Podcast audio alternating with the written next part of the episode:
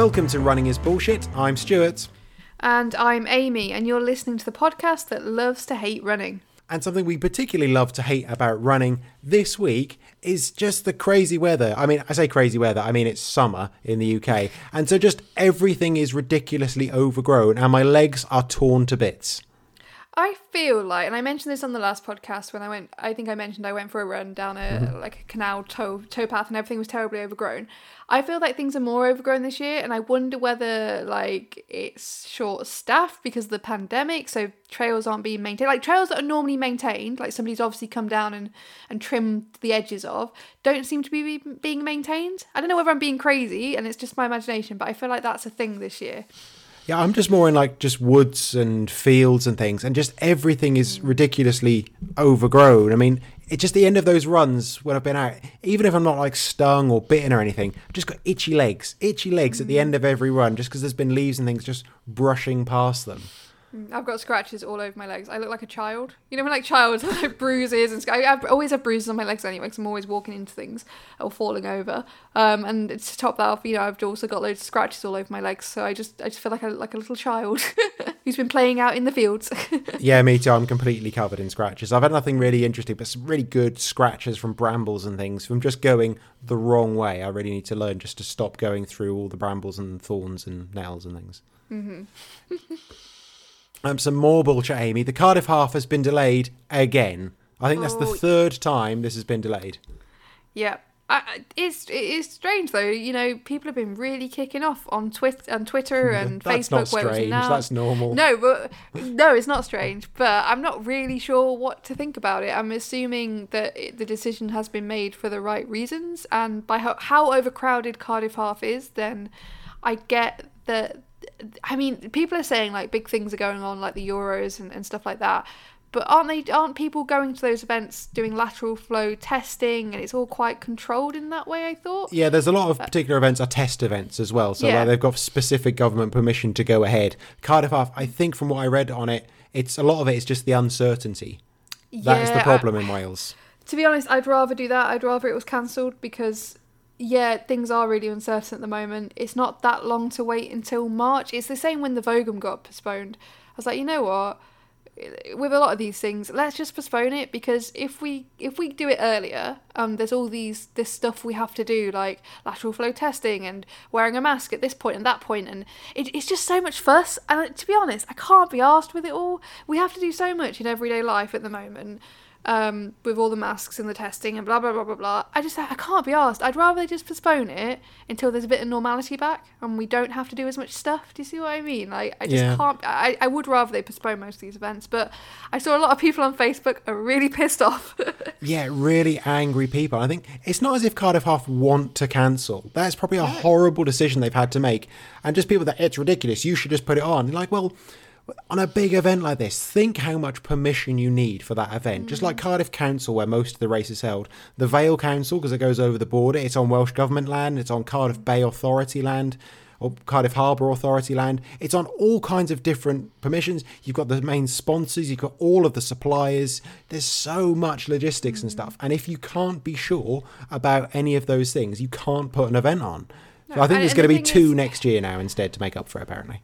Oh, two. Wow. I, I think as well they're trying to compare it to things like the Euros, where events where once you get into the venue and you're sat down, it's quite controlled. Whereas Cardiff Half, where uh, well, any half marathon, any big city half marathon, marathon, you know, you're brushing against people, you're in people's face. You know, how can you maintain any form of distance or, or anything like that? It must be really difficult to control.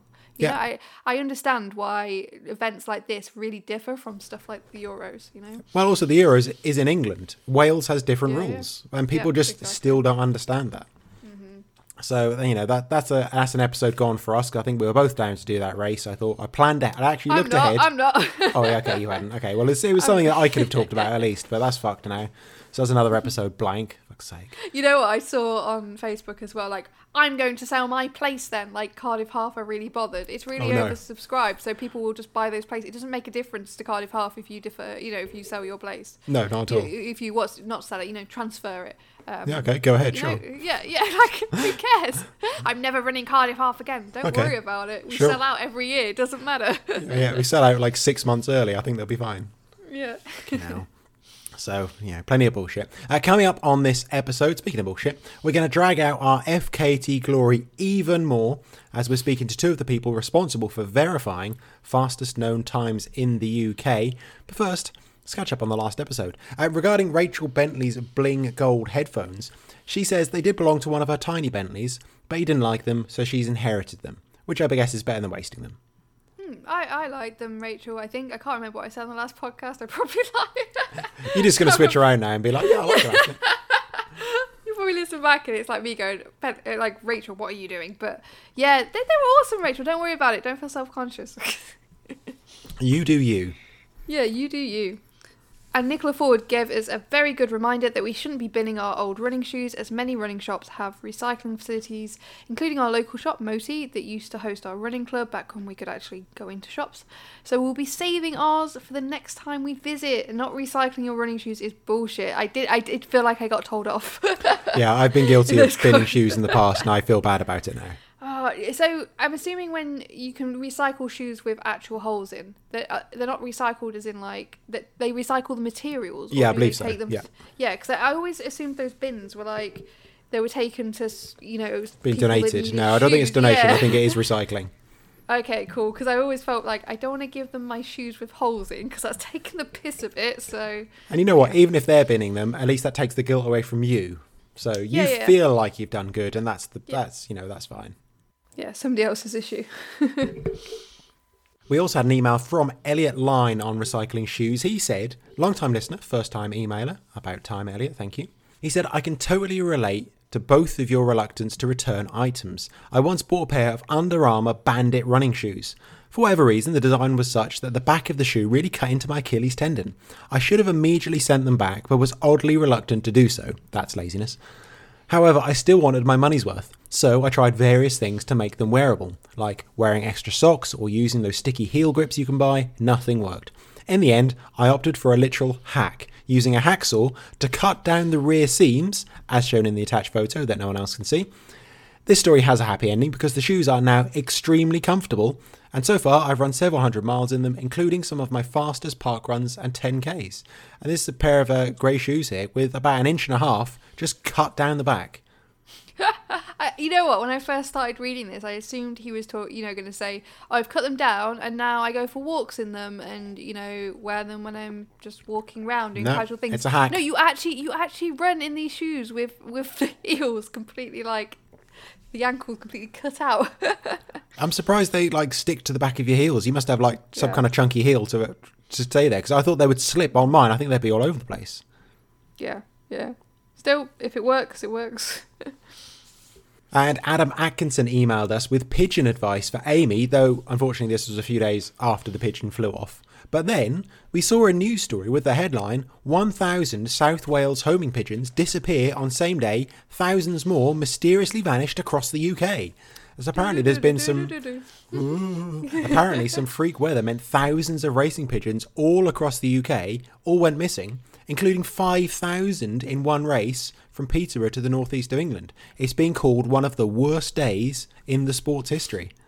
I think it was a racing pigeon. I mentioned on the last Yeah. podcast, I believe, that it had uh, three different rings around its its legs, and it seemed used to being handled. I didn't want to touch it, but it did seem used to being handled. It was in good condition. It wasn't like the usual sort of flying rats you see around.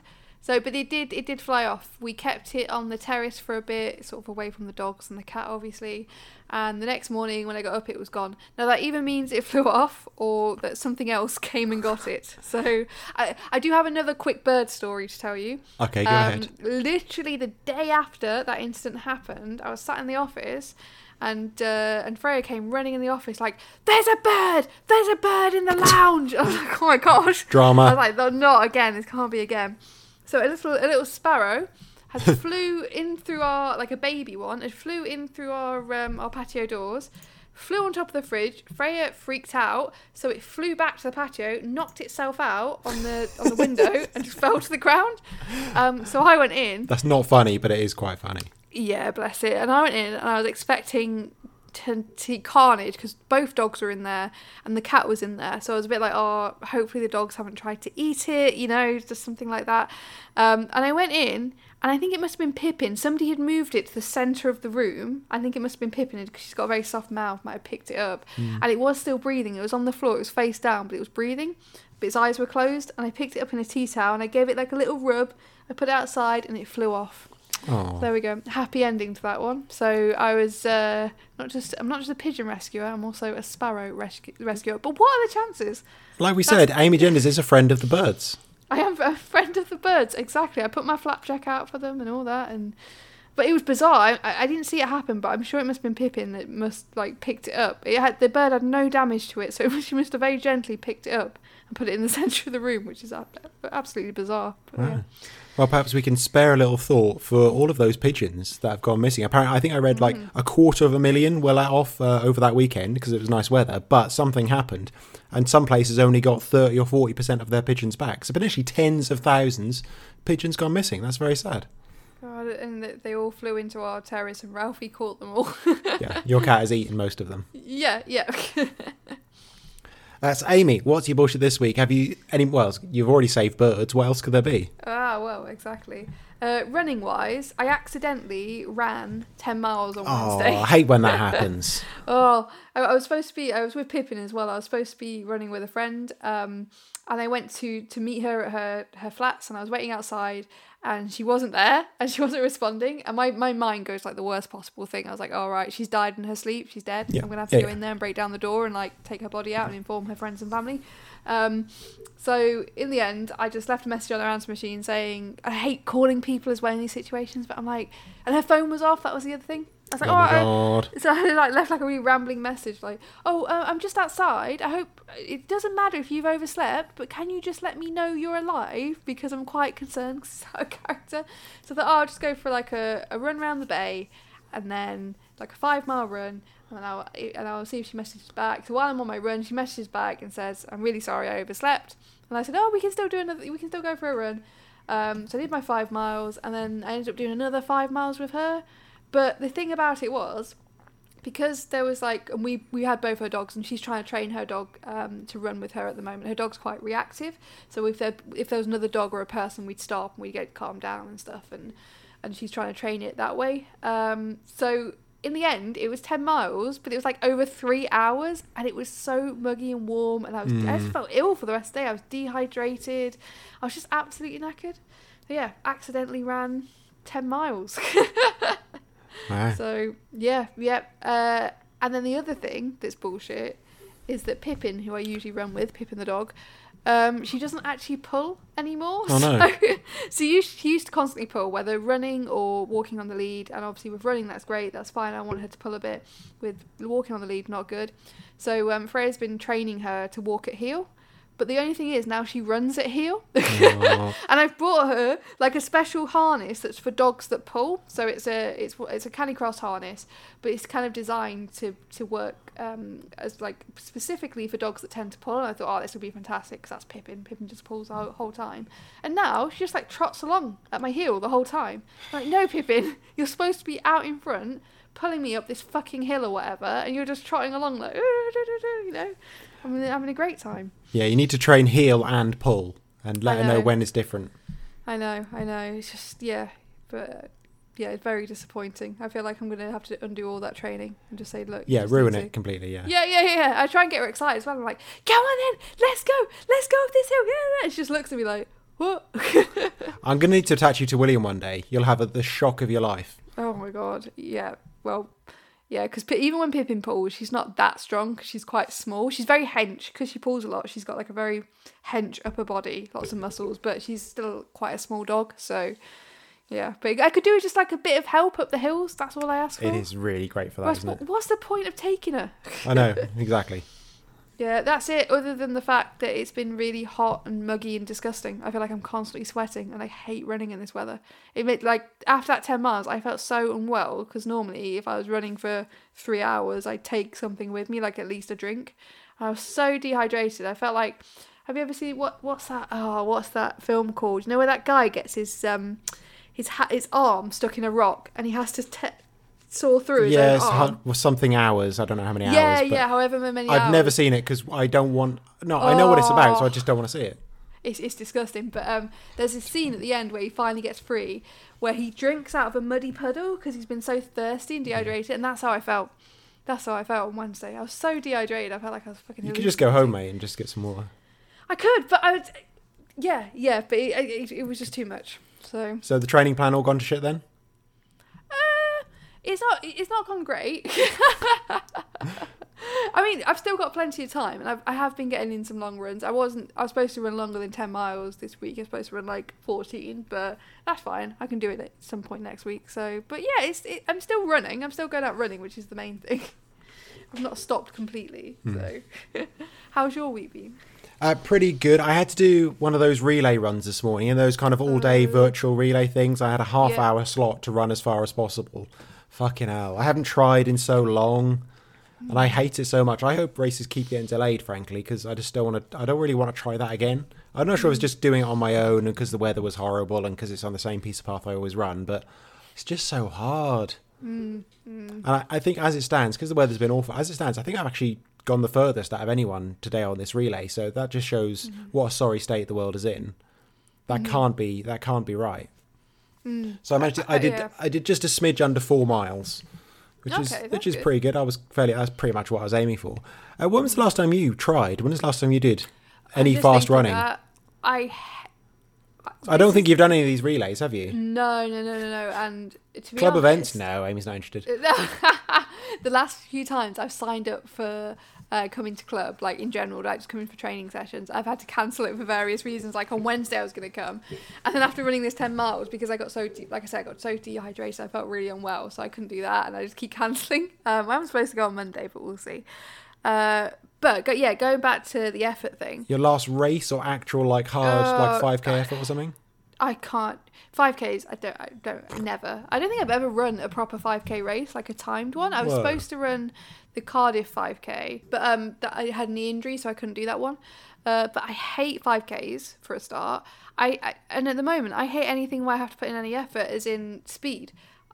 Distance, absolutely fine. And I think for the foreseeable future, I'm mainly going to be entering ultras because I just Mm. hate running quickly and anything where I have to breathe quickly and become out of breath and tired. You'd and- rather yeah. run 11 hours than half an hour quickly. Seriously, yeah, yeah, absolutely, absolutely. At the moment, I just hate. I think partly it's the heat. I think in the winter I'll probably feel a bit differently, but the heat just gets me and it slows me right, right down. I just absolutely hate it. So, yeah, for the foreseeable future, I think it's mainly going to be sort of ultras or trail half marathons, trail marathons where I can do a bit of walking as well. Yeah. Oh, I did get to use my um, cheat sticks the other week as well. That was quite fun. Just because we were, I I did another group trail run and I, I ran there, ran back just to you know get the mileage up. And I had my sticks because it was uphill on the way there, so I got my sticks out, used them a little bit. Look like a bell end, but I don't care. Nice. You look like a profesh. Mm, professional bell end, maybe.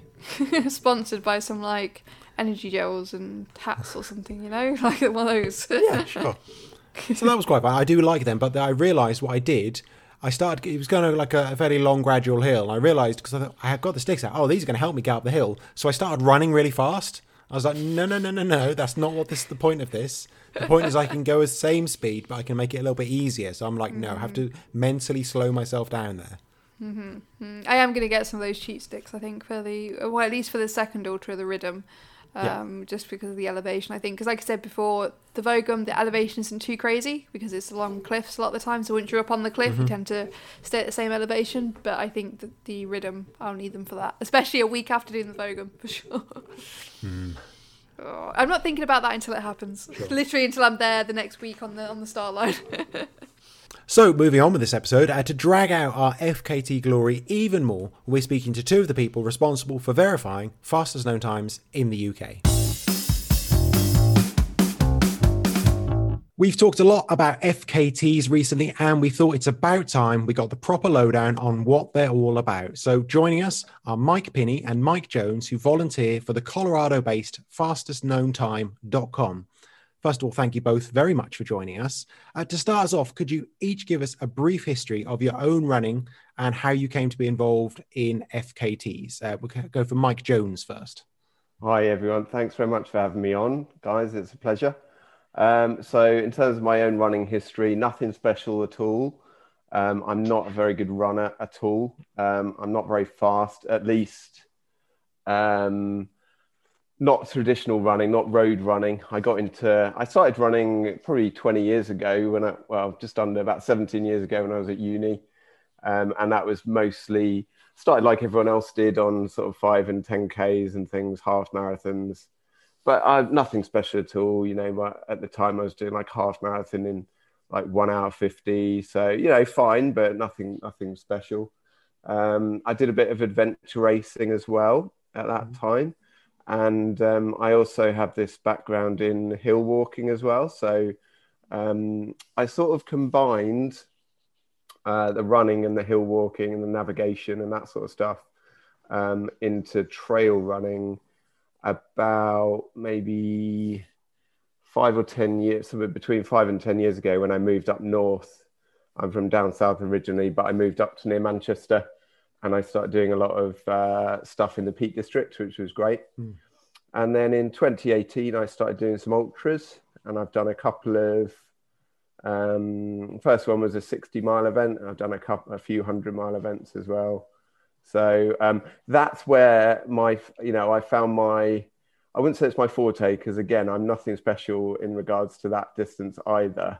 You know, I'm a long way away from the likes of. Um, you know, Damian Hall or someone like that. But what I like is the adventure aspect of it, the navigation, the sort of problem solving, and I, you know, I'm happy to slog, slog it out for sort of all day kind of thing. So that's that's what I enjoy doing. In terms of um, fastest known time, um, I came across the website a few years ago, and I really liked the concept. Um, I thought it was a really nice way to have a community around running that wasn't all about sort of like winning races and things. And you know it's for it's for the best people but it's also for the average people who just want to go find a particular route in the local area and you know do it first or do it you know based off not a lot of competition. And they they get their sort of place on that website which is cool. So um, there's a podcast for that as well, the fastest known podcast. Mm-hmm. And I, I remember last year, um, Buzz, the podcast host, mentioned that they'd had something like a five-fold increase in um, interest on the site, and they were looking for regional editors around the world to help out with some of the administrative tasks um, uh, to act as volunteers. So I sent an email, and I started off uh, about probably about nine months ago as the first UK regional editor, doing um, FKTs at the time, and now I'm I'm on to doing routes. And we've got regional editors all around the world, so it's me and Mike in the UK, and then we've got several others in Europe and indeed uh, everywhere else as well. Oh, fantastic! Thank you very much. Uh, other Mike, how about you? Yeah, I, I loved sport at school, so I played uh, for the rugby team, the football team, got pulled into the athletics team, whether I liked it or not. Um, found my feet in the 1500 meters and, and just loved running three and three quarter laps of the track. So I, I, got into athletics that way. And then, like a lot of people, um, went off to uni or some and then started work and then to sort of got all about it really until years later. Ran a bit for a bit of fun and then I don't know, somehow caught the bug and met some other people who ran, joined the club and um, yeah, just uh, can't get enough of it now. I, I like variety, so um, anything from trail running all day uh, to to smaller, shorter races, um, roads, trails, hills, flat, by the sea, in the hills. I don't mind. Um, and a bit like Mike, I used to do a lot of hill walking, uh, where you've got to prepare.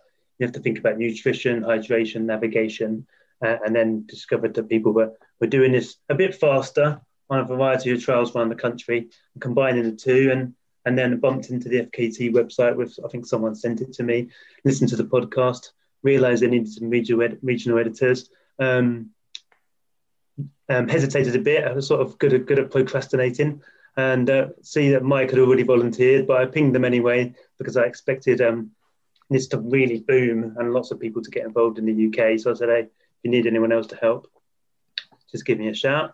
And here we are. So I've been doing it since the beginning of this year and um, I verify the the FKTs for the UK and Ireland.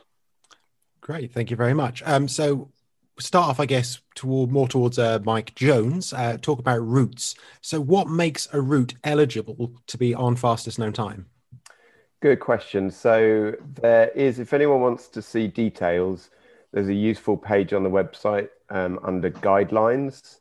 Um, that's both guidelines for routes and for FKTs themselves. First of all, what we're looking for is kind of special routes in some way. So, it can't just be like um, uh, me running to the local Tesco's and back kind of thing. Uh, it's got to be something interesting. It can't even really be me me doing a circuit of the local woods. It's got to be um, first of all at least five miles long. Um, so I think that's a fairly low low bar as a minimum mileage. Um, but generally, we're looking for um, established routes. So routes that people have already been doing. Um, now that could range from extremely long challenges like you know the Wainwrights route that Sabrina Verjee did last week, um, all the way down to um, you know a local uh, 10 kilometer route that has some history. Perhaps it has a website. Um, in the UK, you've probably noticed a lot of the established routes are called such and such way or such and such walk if it's got a website and it's over five miles and it's got a name like that, it, you're basically always going to get your route approved. The other thing is um, you can create your own route, but it has to be interesting in some way. It has to kind of make sense. So, for example, one thing we get sometimes is circumnavigating the coastline of an island, uh, Scottish island, or uh, uh, an island over in the Re- Republic of Ireland, or, or, indeed anywhere. We've had a few of those recently.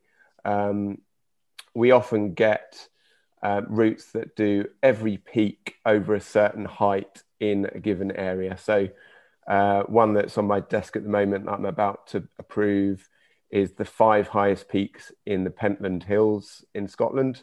That's not, um, as far as I'm aware, it's not really a historical established route, but it sort of makes sense. It traverses a feature um, and it's, it doesn't have you know, sometimes we get um, routes that feel fairly sort of arbitrary and they feel as if they've just been kind of made up and they don't sort of naturally flow. Um, but most of the routes we get, we do approve. So either, yeah, as I say, to summarize, either historical um, or something that makes sense sort of topographically, you know, all the mountains in a certain area, a traverse of a large lake or island, that kind of thing. So for the established routes, how closely do people need to stick to the official routes? I'm thinking when we did the Penrhys uh, Pilgrimage Way, because the route was very new, there was a few, a couple of times where we got slightly lost but came back to it. So naturally, especially for the long, the really long distance one, people may go off the route a bit. So how closely do people have to stick to it? Is it just a judgment thing by yourselves?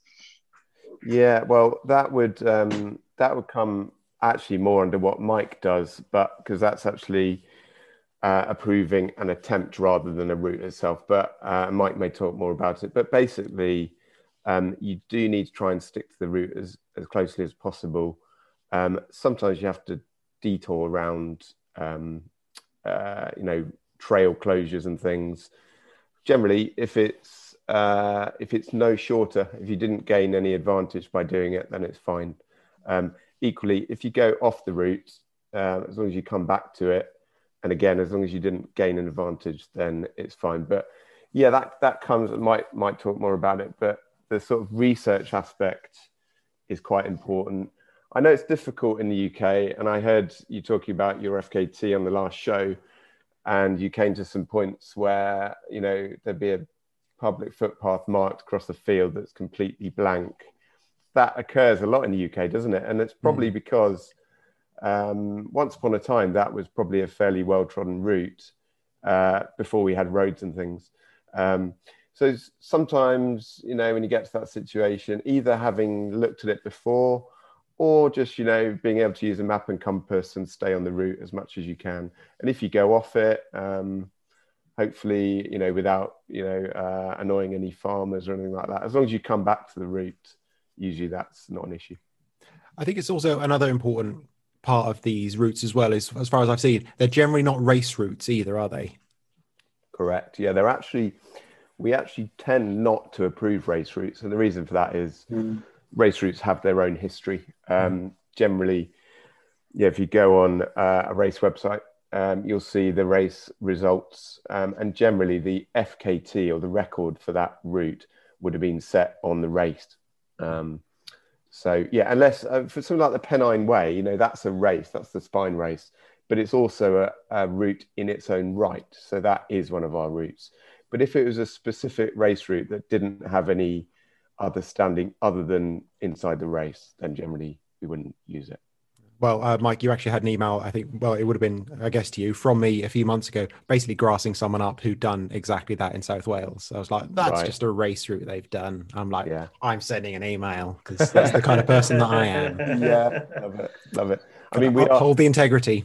If I can, if I could just, that's a really good place to mention that it is very much a community, and sometimes me and Mike can't get everything right, and sometimes we will, you know, we we only have a certain amount of time to check things. You know, we'll check it to the best of our ability. But yeah, we are a community, so we're relying on people submitting things in good faith, and then we're also relying on, you know, anyone else to sort of point out where we might have gone wrong. So thanks for that. Yeah, I did feel like a little bit of a dick, but I knew I was right, so I thought it was okay. Such a snitch. Such a snitch. It's tricky, and there's a lot of it's it's based on a lot of trust, basically, as well. I mean, we all, we all make mistakes. We know what the routes are like in the UK. You can go off a little bit. I've not seen anyone trying to cheat, to be honest, in the six no. months I've been doing it. It's everybody's been honest. Uh, there's a few honest mistakes, genuine mistakes. So uh, we might have a bit of to might have a bit of communication with people to try and uh, understand what's happened and maybe put a comment on it. But uh, I've never seen anyone cheat yet. I mean, pe- people have made a few honest mistakes as well. One guy ran 70 miles on the Oxfordshire Way and he forgot to start his watch for the first two or three miles. Oh. Um, okay, only two or three miles, but still, that's yeah, that, that still disqualifies him, I guess. Well, what do you do if someone comes along and, and misses out by 30 seconds, but they started at the beginning? Then they've, they've beaten his time, really, haven't they? Yeah. So, or, or they were or two minutes slower, but they, they ran them from start to finish. So it makes it trickier for us later if we don't deal with it at the time. Yeah. But uh, he was apologetic, believe it or not. He didn't he didn't moan or swear. He yeah. he apologized to me, but I said, look, I'm sorry. We're just going to have to make it void at this moment. But it's an opportunity for people to have another crack at it. Yeah, try again next week. Yeah. so how does your role work then? You you're the one that verifies the FKTs, the attempts themselves. Yeah, so most of the time it's actually fairly straightforward because this is fairly new and because we haven't we haven't had an enormous amount of people attempting all of the routes yet. So most of the time it's fairly new. A lot of the uh, attempts I get are actually first timers, or they're the first male, or the first female, or the first mixed gender team that's had a go. So as long as they've stuck to the route as much as they can, and they've and they've abided by the rules, and they're in the right category of self-supported or supported or unsupported, then it's pretty plain sailing. There's not much that, that can go wrong. Um, but there are a few routes that have been more hotly contested recently. I've seen a few and they come in quite regularly. And then you have to be more careful because obviously people have put a lot of time and effort into it. You want to make it as professional as possible. Um, but basically, you need to start in the right place. You need to go stick to the trail. You need to finish in the right place if you, if you at all can, and and record it and, and have some show some evidence that you've that you've done it. I mean, I've, I've had a, a guy did the two Moors way and um, got a great time. He he, but he didn't have any evidence that he'd done it at all. And, unfortunately, I couldn't really. What can I do? You know. Um, but um, but there, there are rules. They're on the FKT website, so you can see what the rules are. It's best to read them first before you attempt anything to save yourself a lot of time and energy, and then submit. But we we do need the evidence as well. Um, so, but it's basically that, just checking to see what the time is already, what the FKT is uh, currently before this new attempt comes in, checking they adhere to all the rules, it's all fine, and uh, the evidence is there, and either verifying it or saying, sorry, you're just a little bit short. But um, yeah. And we'll have more from Mike and Mike later on in this episode. And this week, it's Amy's turn to sing to our patrons to thank them for donating to this podcast. One of the things we hope to use that money for, by the way, is a live show. Though it's tricky to know where we'll be, kind of legislation wise, in a few months' time. So we're still very early stages of this at the moment. So in the meantime, you can support us and make singing all the names even harder by heading to patreon.com forward slash running is bullshit and donating just £2 a month, which you can cancel at any time if you like. Uh, so, Amy, take it away. Kirk Shepherd.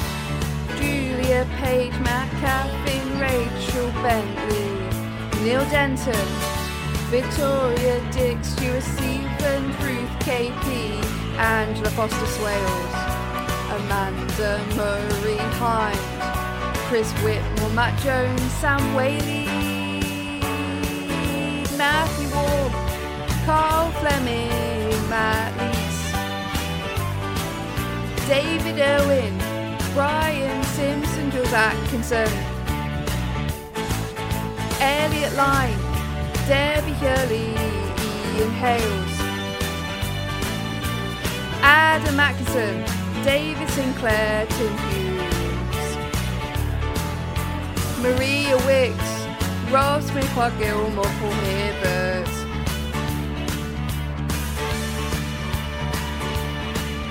Karen Hamilton, Simon Ross, Jonathan Carter, Victoria Knight, Phillips, Rowena Billum, Liz Rees, Sir Gibbon, Jay, Bernadette McCarthy, Gordy Thelwell, Stevie Hunter, Matt Garner, Max Hardy, Josie Jacks,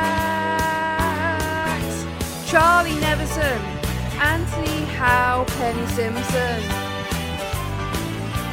Matt H. Ivor Hewitt, Nikki Genders, Gabby Thompson Nair, Hugh Phillips, Rich Sky, Len Martin, Matt Newbury, Matt Newbury, Matt Newbury, Matt Newbury. And on to your messages. Amy, we have news from Bulgaria. The Buffs have made it. Yeah! Uh, the next day delivery only took 25 days. So that was totally worth all that money. Um, Pollyanna uh, messaged me as soon as she got them, and she promised to only wipe my most noble bodily fluids with them. Which, Ooh. what a promise! Yeah, lovely. She's got a race coming up, and hopefully we'll hear all about it. I'd like to hear about some uh, race in Bulgaria and spreading spreading the BS word. yes, definitely. Don't forget to get in touch with your running bullshit on Twitter and Facebook. Just search Running as BS and let us know why you particularly hate running this week. Uh, we had a couple of polls on Twitter this week, and first of all, we asked what the correct term is for a race longer than a marathon. Is it an ultra or an ultra marathon? Now, I don't want to say this is entirely targeted at Nicola Forward, who tends to say ultra marathon, but it was an influence, I'll be honest. Um, the winner was ultra, with 82% of the vote, so all of you ultra marathoners out there are wrong. Yeah. Uh, Why would you add like a load of extra syllables? Like we know what an ultra is. Although I will say some of my friends take the piss out of me because I say like, "Oh, I'm training for an ultra." They're like, "Oh, an ultra, ultra, ultra." It sounds, you know, like I'm trying to be like really, like I'm trying to be cool or something, or Like you've invented the word to make yourself yeah, sound cool. yeah, like oh yeah, ultra. I'm doing an ultra. Like no, no, no. It's just a quicker way of saying ultra marathon. Yeah, I can see. Obviously, it came from ultra marathon because it's longer than a marathon, but ultra just sounds cooler and it's quicker. Who's got time for all those extra syllables? Yeah, exactly. It's like people who call me Ames instead of Amy. Like they ain't got time for two syllables. They're busy people. Just one. Uh, we also ran a poll about Amy fighting a sheep, following a tweet from Michael Dark, who said, I just cannot believe the level of conviction in Amy when it comes to battering a sheep. I can't help feeling if that conviction was redirected elsewhere, anything may be possible, but I just cannot see the sheep getting dropped. what? Why did? I'm just. I'm really irritated by these because I'm sorry, but sheep aren't that big. Uh, They're not big. They're not strong. They're fucking stupid. Okay, Amy, I'm I- sorry, the poll results were two thirds in the sheep's favour. So don't try and fight Yeah, them.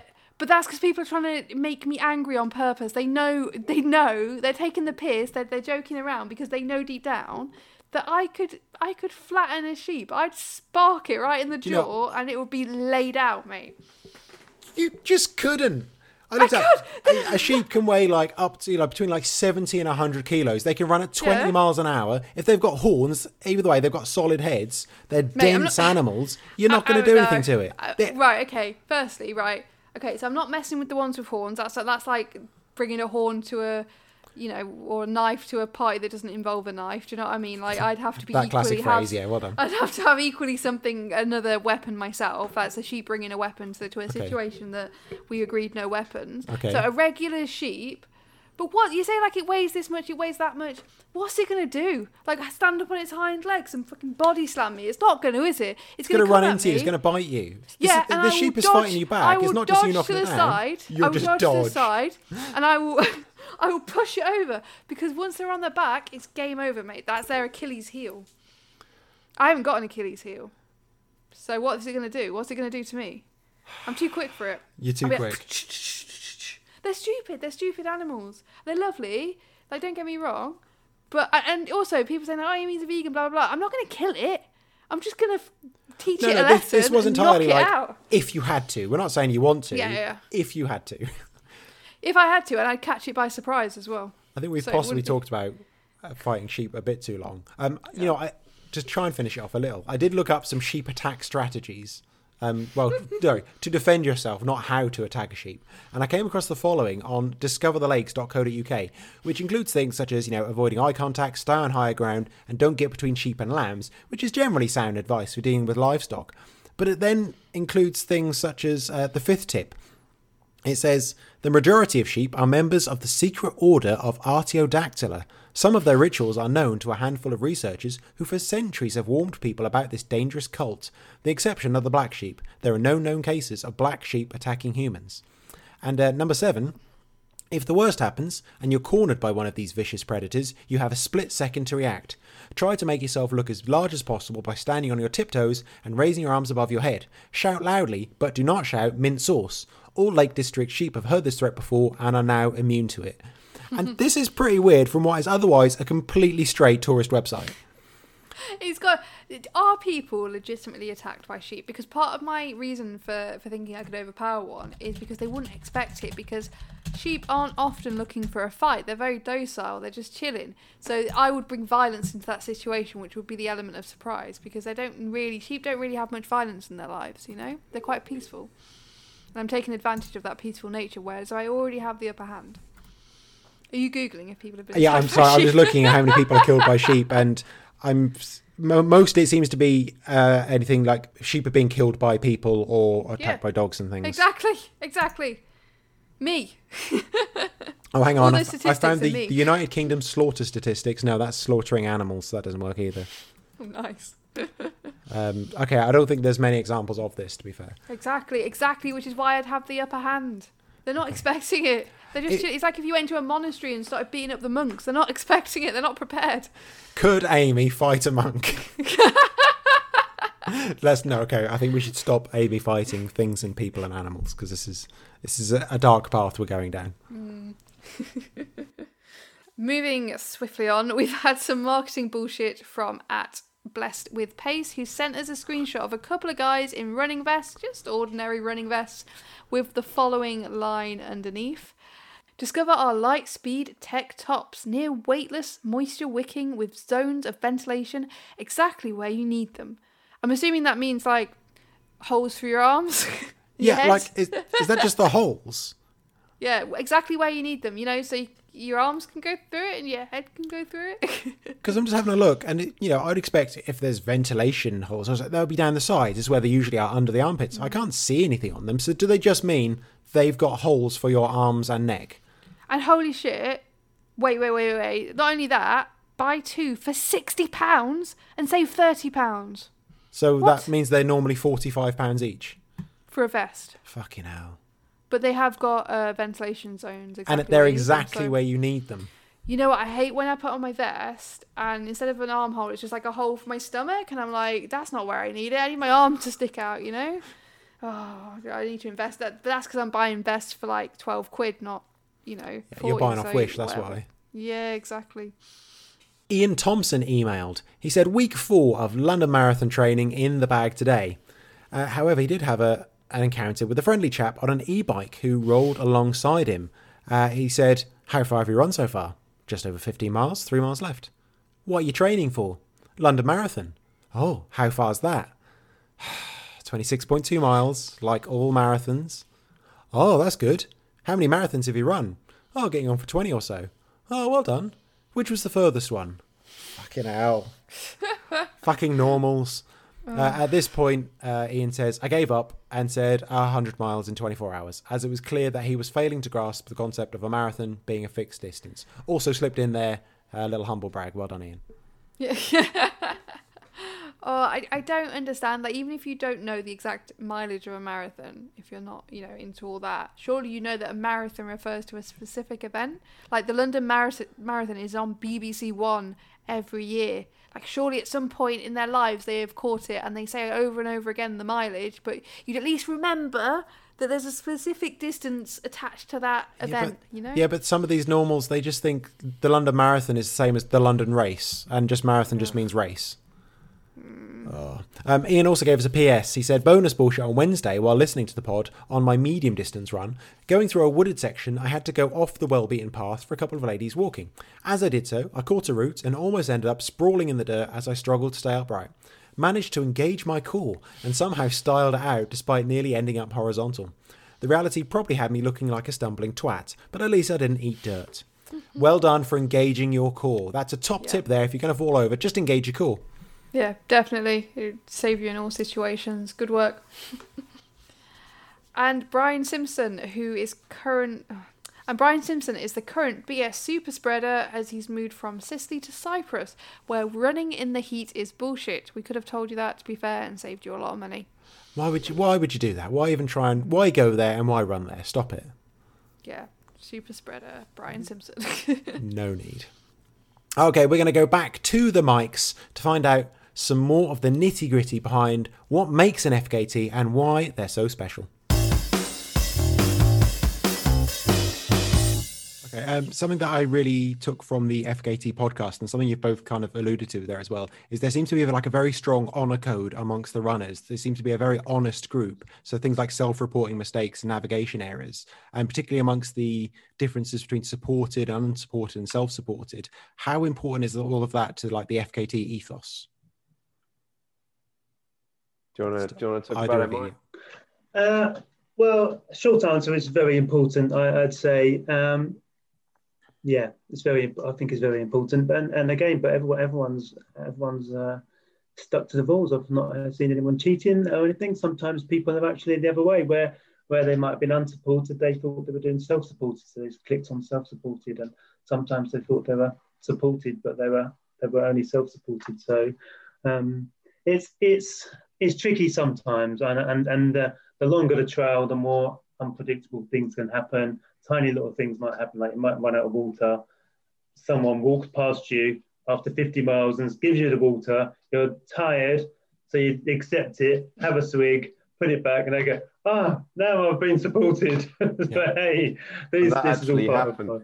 That actually happened in America. Um, Joe McConaughey did that exact thing. He was doing this huge, long thing up in Vermont. I think it was the Long Trail, maybe last year, this time last year. And uh, yeah, he did this huge four or five day route, unsupported. That exact thing happened to him, and then he was like, "Oh no, it's gonna. It has to count as. In that case, actually, it could count as self-supported. This is where this is another um, place where you sort of have to know the rules. So definitely before anyone goes for an FKT, just have a really good read of that guidelines page because there's very particular rules of supported, self-supported, unsupported, and it is it is quite confusing. And sometimes I get confused, and I have to have a, a little chat with Peter over in the states, who's one of the guys who set it up. Um, but yeah, all the info's on there. But um, that's an example where that wouldn't count as unsupported, but it does actually count as self-supported because in self-supported you're allowed to accept aid that you didn't plan. So if it's you can't have a friend come and give you water um, because you planned it, but you can have a random stranger come and offer you something. So there's lots of little niches in there. It's not Mm. it's not kind of no one set out to make it complicated. It's just the way it's kind of evolved. Uh, it's, Yeah. it's um, but it, it can be a bit of a complicated thing. So if you knew, because I know that when on the way I was very tempted to nip into a shop and get like a bottle of Coke. Would that then be self-supported if I had done that? Yeah, Right, I see. Yeah. Yeah. yeah, but it wouldn't be supported because you would be Mm. doing it by yourself. Mm. Yeah, we absolutely ours was unsupported, even though it was three of us, because we absolutely did not help each other. No. there was a lack of support. It, wa- I don't think it was even self. I didn't even support myself. So Yeah. Yeah. Um, but just going back to your question, yeah, it is all about um, being honest. And I like to think, you know, uh, in the trail scene, that everyone is honest. And I, as far as I'm aware, everyone is. I'm sure that's not true. There probably are the odd people, but we really don't see a lot of controversy, to be honest with you. I guess it's one of Um, those things which where is it's nice. like, what's the point if you're going to cheat? You know, what's the Yeah. point? Like we're not, we're not triathlon, we're Yeah. not road cycling. Yeah, exactly. Sometimes you can look at a time though and go, "Wow, did they really do that?" I was, I was looking at one just yesterday, thinking that is amazing. But um, Was Hey. it, was it um, someone well known or just a random person? uh, I didn't know them, but they they Yeah. might be quite well known up in Scotland where they where they did it. And um, Yeah.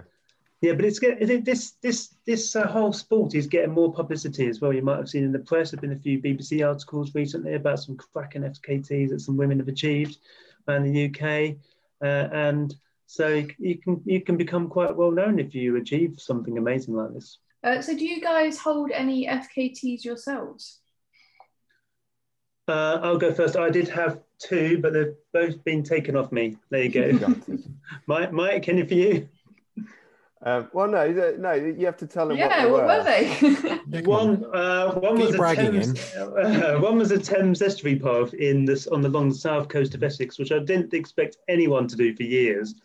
And then, like within ten days, two guys who who now just go around and do as many as they can.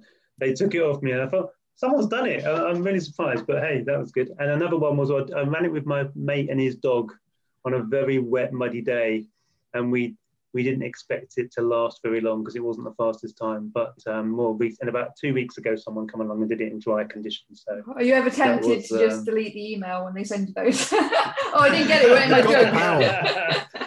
well, well, well. I think I'd soon be kicked off the team and, and banned from the Yeah, site. what we say With about great power there. Yeah.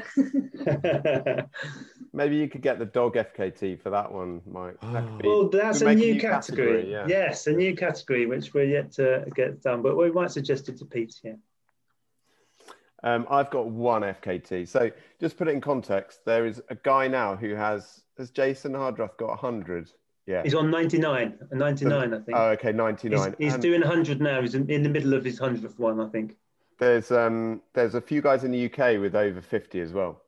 Um, and the, U- uh, the UK, by the way, is probably the second busiest country. Like it's gone massive in the UK. But anyway, I've got one. Um, so my tactic, I didn't want it to be broken, so I thought I'd go for something long and relatively boring. Um, and that's the Peak District Boundary Walk, um, which is the basically all the way around the Peak District. It's about 190 miles. I did that Ooh. last June. Um, so I, I do actually still hold that, which is which is good. It's it's a good it's a good one to do because the average runner uh, probably won't even think about it because it's 190 miles. The good runners, you know, John Kelly ain't going to bother coming to the Peak District to try and beat my time. So I think I've got a good niche there because I've sort of I've gone long, but it won't tempt the good people. So It's too obscure for the for the proper runners. exactly. Oh, that's smart. well, ours lasted eleven days, but never mind. yeah. yeah, you still have that. the mixed gender, don't you? We do, yeah. Until literally anyone else comes along. To That do does it. actually count. You know that you Yeah, are oh, still yeah. the FKT holders. yeah. Okay, yeah, we'll, we'll we'll have it then. um, do either of you have any favourite routes? I mean, other than the ones that that you have uh, done yourselves. I, I, I like the idea of, of the A to Bs that go across a county or, or to, to go across an entire county. Hmm. A to it feels like a journey, feels like you're getting somewhere. It's harder logistically, obviously, you might have to get back again. But the ones that go across a sort of defined area or, or around the county, or uh, like Mike just said, he's 190 miles around, um, those ones, those types of ones I like. Hmm. Yeah, I suppose I just like paying attention to be honest with you, I, I just find it really interesting looking at what some of the best people in the sport do, which the last two years has been things like the Pennine Way. That's that's been broken three times. The Bob Graham was broken by Beth Pascall last year. Um, Wainwright's Coast to Coast, Dartmoor Round, Munro's Round, Wainwright's Round, and all these. There's so to be honest, I find that that end of it particularly interesting just because it's so competitive and there's usually like some dot watching to be done on those as well, which is fun. And we have a, a tracking now section of the website where you can look at all that. But then the, the nice thing as well about the website is it means because it's international, you know, if you're ever on holiday or you're ever in another country for some reason, you can kind of use the website as a as a one-stop shop for you know good routes to go and do. So that's mm. another that's a nice aspect to it as well. So if I I'm not planning on being in the states, but if I was ever in the states, I'd I'd know what routes would be good to go and have a look mm. at. And are there any FKTs that you think have gone relatively unnoticed that could have had a bit more recognition? Um, good question. Recently, we've had some really good uh, female FKTs, which probably haven't got as much press. There was one on the Southern Upland Way. Um, you've put me on the spot because I can't remember who it was. Mike, can you remember who it was? It was a Scottish vet. I can't remember her name now. They're all vets, aren't uh, they? Yeah, yeah, they, yeah. I'm sure it's a Scottish vet. I, uh, but they're, they're so, yeah, what's, what's all the fuss about type of attitude, aren't they? Yeah. Anna Rutherford. Ah, Anna Rutherford, that's it. Yeah. That's looked out for you. And the other one that, that comes to mind was the um, uh, Southwest Coast Path uh, yes. a few weeks ago. Yeah, that was Again, quite, that cracking time. Me as well. Yeah, because um, I, I listened to the the fastest known podcast where they talked about the best runs in Europe and America, and they were they were all like the big names. They were all kind of people that you know are big in the kind of uh, the trail running world. And I just thought that you know there must be some other ones because the well, the one that we're going to talk about because we've had um, Rhys Jenkins on our show twice. He ran all the way around Wales, and I just think he ran all the way around Wales and you mm. know it got it got a little bit of media but i thought come on mm. so hopefully these kind of things uh, become a bit more these big yeah. ultra runs are going to become a bit more uh, mainstream i hope yeah it was by the way it's danielle blackie did the um, southwest coast path ah. but yeah um, yeah exactly i mean uh, the, the thing is with that is that, that last year there were so many amazing performances anyway um, the nominations list could have been absolutely huge mm-hmm. But um, yeah, it's uh, one, one thing they do do is they make an email every week with like with the FKT of the week for men and for women. Mm-hmm. So that's a good way to, if you subscribe to that, it's quite a good way to find out about some of the the um, less well known ones. We had um, Martin Johnson did the Thames Path the other day. That was another one that went probably under the radar of some people, but that was quite an impressive time. Um, and I think they featured that as their FKT of the week as well. I literally just subscribed to that. I, I'd missed that. Cool. Um, on the, you said obviously there's been a big explosion in the last year because people haven't had anything better to do. How do you feel about this big increase in routes and runners? Yeah, is it generally a good thing, or is there a kind of a risk with that as well? Mike, do you want to go? Uh, at the moment, I think it's a good thing. Um, I don't see risks at the moment, but they might emerge later on. Um, I, I, think the main thing is if people are going to continue to be honest with this uh, and friendly, and you know, when you get so many people starting something new, suddenly it can change things a little bit. Mm-hmm. So if they're going to stick to the ethos of the, of the sport in the spirit of the game and um, be trustworthy and honest with what they're doing, then then I think it's fine. Obviously, the, the risk is always, oh, we've got this thousands of new people coming in. They don't know what they're doing. They don't stick to the rules. They're risking themselves. People have to go and rescue them. They're littering the place. That kind of thing. So if, as long as they as long as they stick to the ethos, but I welcome them. You know, they can they can learn as they go along, and it's good to see everybody out in the countryside. Okay. Yes. Okay. So quickly, what is the most bullshit thing about running? Do you want to go first, Mr. Jones? Sure, okay, it's a good it's a good question. I've got a couple of ideas. I think um, grumpy runners at checkpoints on races. Oh no, Just- that's just us. How could you do that? um because like sometimes i feel like runners feel it's very transactional you know like they're customers but i don't mm. feel like it should be that dynamic. Mm. I feel like it should be more of a community dynamic. So sometimes if you see someone complaining about you know they haven't got the right food they wanted their very particular type of mr kipling cakes or something or mm. whatever or arguing over cut-offs um i hate that arguing over cut-offs. Because the thing is the people on the checkpoints are almost always volunteers and the reason for that is the race directors can't afford to pay anyone to be there. So they got to be volunteers so um yeah just be nice be nice to people at checkpoints. I think that's my uh that's my bullshit thing about running. Okay. Well, I'm going to say I'm never going to complain about food on a run, and also I do very much believe in rules, so I'm definitely with you on that one.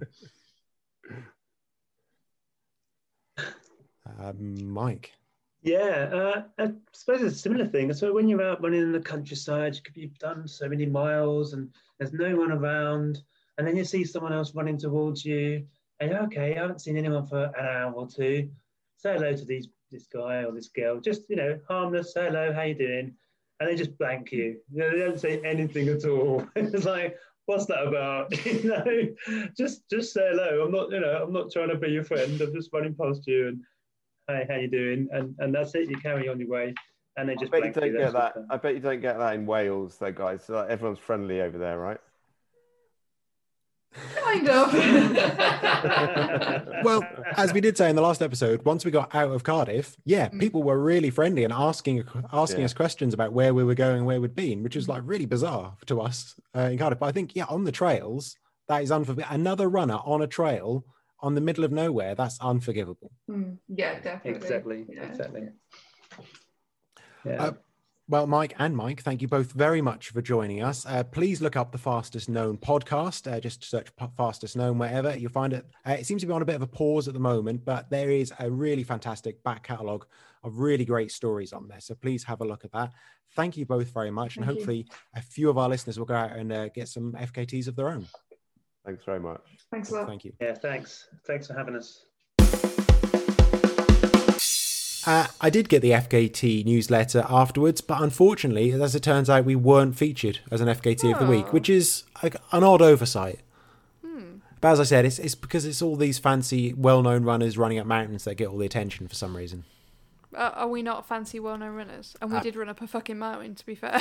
I mean, not good enough for FKT. So, so uh, if anyone has been inspired, um, no, not in, uh, if anyone wants to run an FKT, we want to know about it. Especially if you're the first to do the route, or especially if you were shit but managed to blag a category record, because that's doing an Amy and Stew. And we definitely approve of that. I would say look at the FKT website, look at routes near you. If there's no one in like the unsupported category or the self-support, just you know do something like buy a bottle of uh, drink on the way, go into that category and blag that record. It's how it works. Or even better, add your own route and then be the first to run it straight away. the bullshit running news, but up the bullshit running news. Doo. Uh, Emma McKee has broken her own age group world record by running 5k in 16 minutes 23 seconds at the age of 12. 12! That's just that's unnecessary. Ah, uh, ah, the thing is, though, I always think kids have a bit of an advantage because they don't know their own mortality and they just run it everywhere as fast as they fucking can. So she's always, they're always in training, aren't they? Well, she didn't know how close to death she was on that run. You mean? Yeah, yeah, yeah. They, don't- they don't, you know, if I get up to a certain speed, I'm like, mate, I can't breathe. This is not good. I need to slow down, or my leg hurts, or something like that. Whereas they're like, ah, you know, I don't care.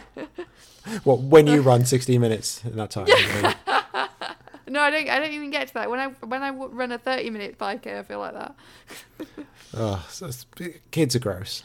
And just for fun this week, we've got a little bit of swimming bullshit. A, new type of swim cap has been designed for diverse hair types. That's in quotes. Oh, Uh, I hate that. I think no, I think this is what they've said. Uh, by which this mostly means afro oh, hair, okay. Okay. Yeah.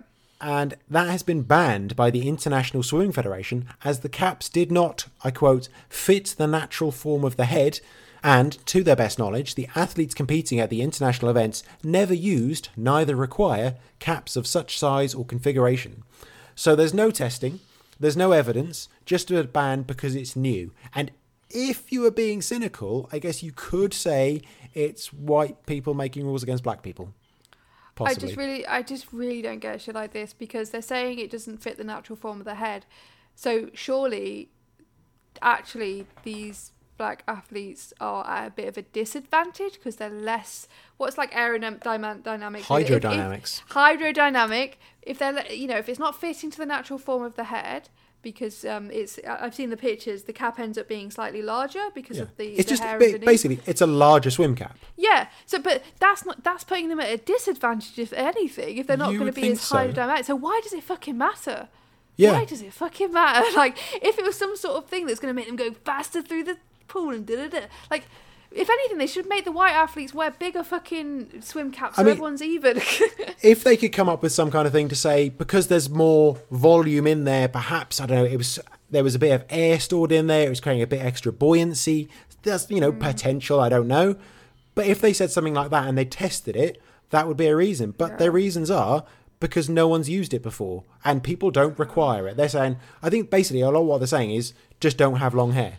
It's so just, like that just... means like kids early on in their swimming careers have to choose between swimming and having the hair that they want it's just fucking stupid. It's like these things that say like, oh, you can't wear a hijab in this sport and stuff like that. It's like, why does it fucking matter? Like, yeah. it's these things aren't performance enhancing, so why does it fucking matter? Like, yeah. who cares? Who actually cares? Why are you so?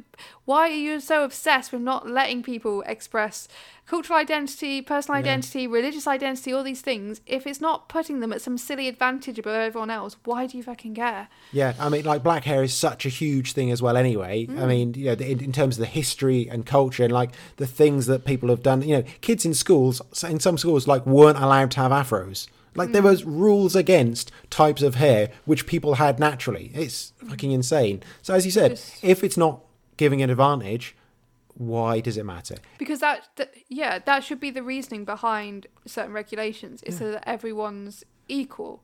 So if somebody happens to, for whatever, like I said, for cultural, for whatever reason, put themselves at a disadvantage, that's on them. Like that's their choice. Why, why are you so bothered about what they're doing? You know, let let them do their thing. yeah, you'd think this would be a great way to increase the diversity amongst swimming, yeah. which is not a particularly diverse sport. Well, a lot of sports aren't very diverse. You know, yeah. trail running, ultramarathon, loads of things aren't very diverse. It's a huge issue, and it's just making things so much more difficult for people for no reason whatsoever. Who cares?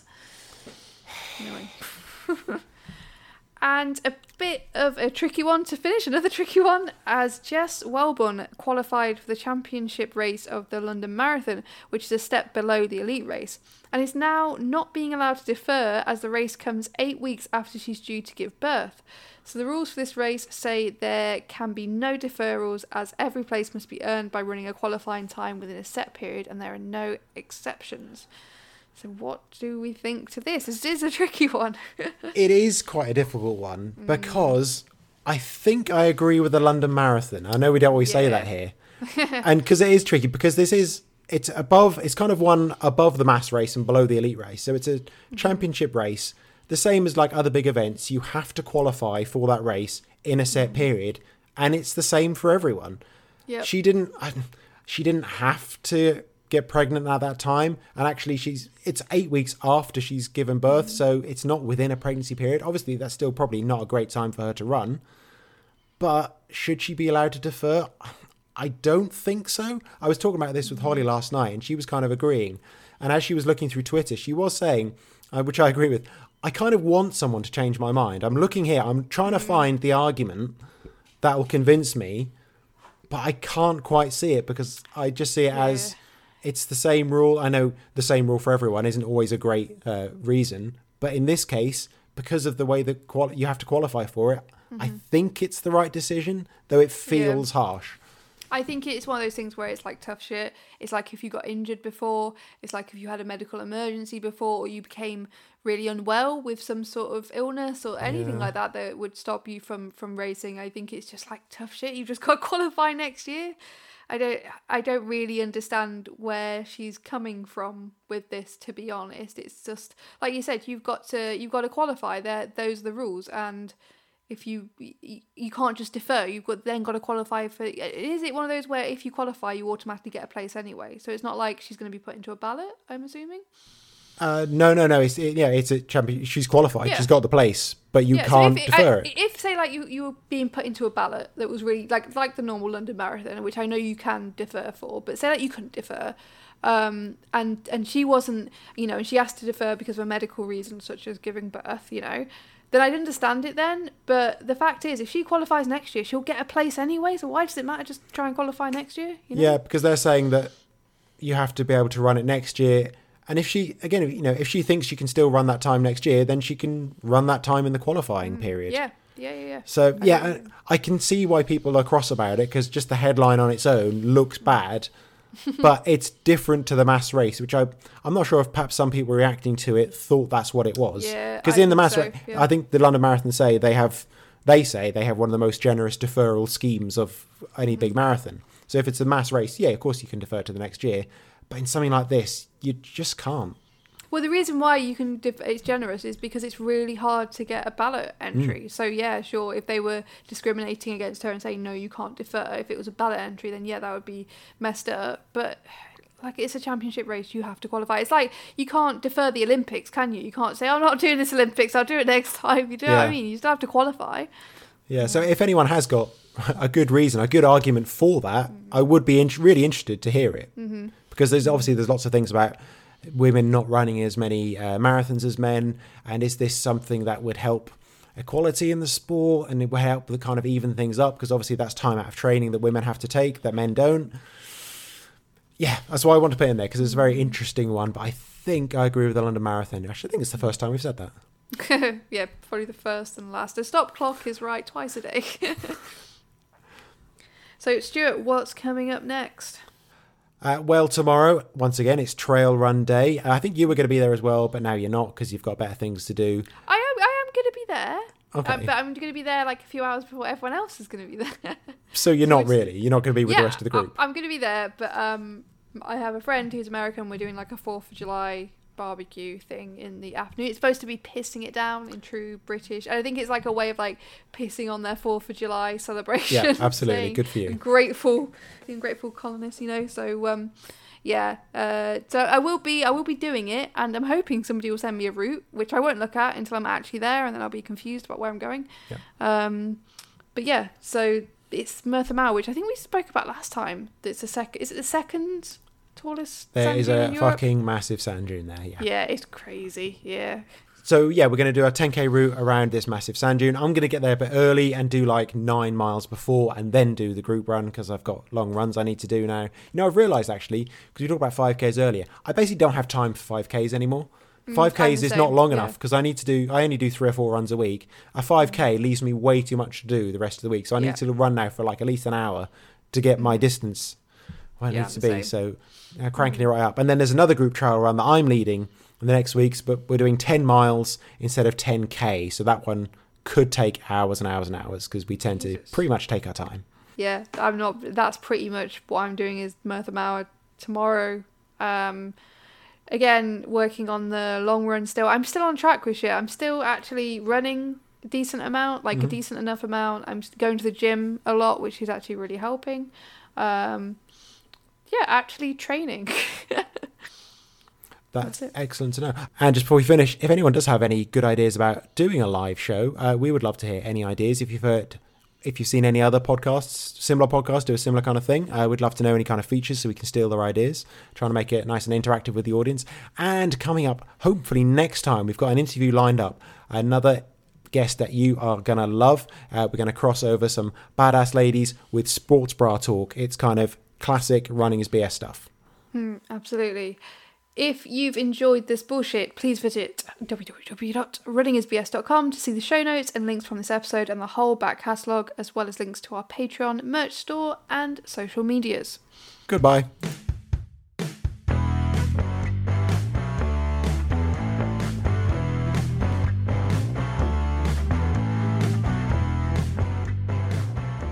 That's not funny, but it is quite funny.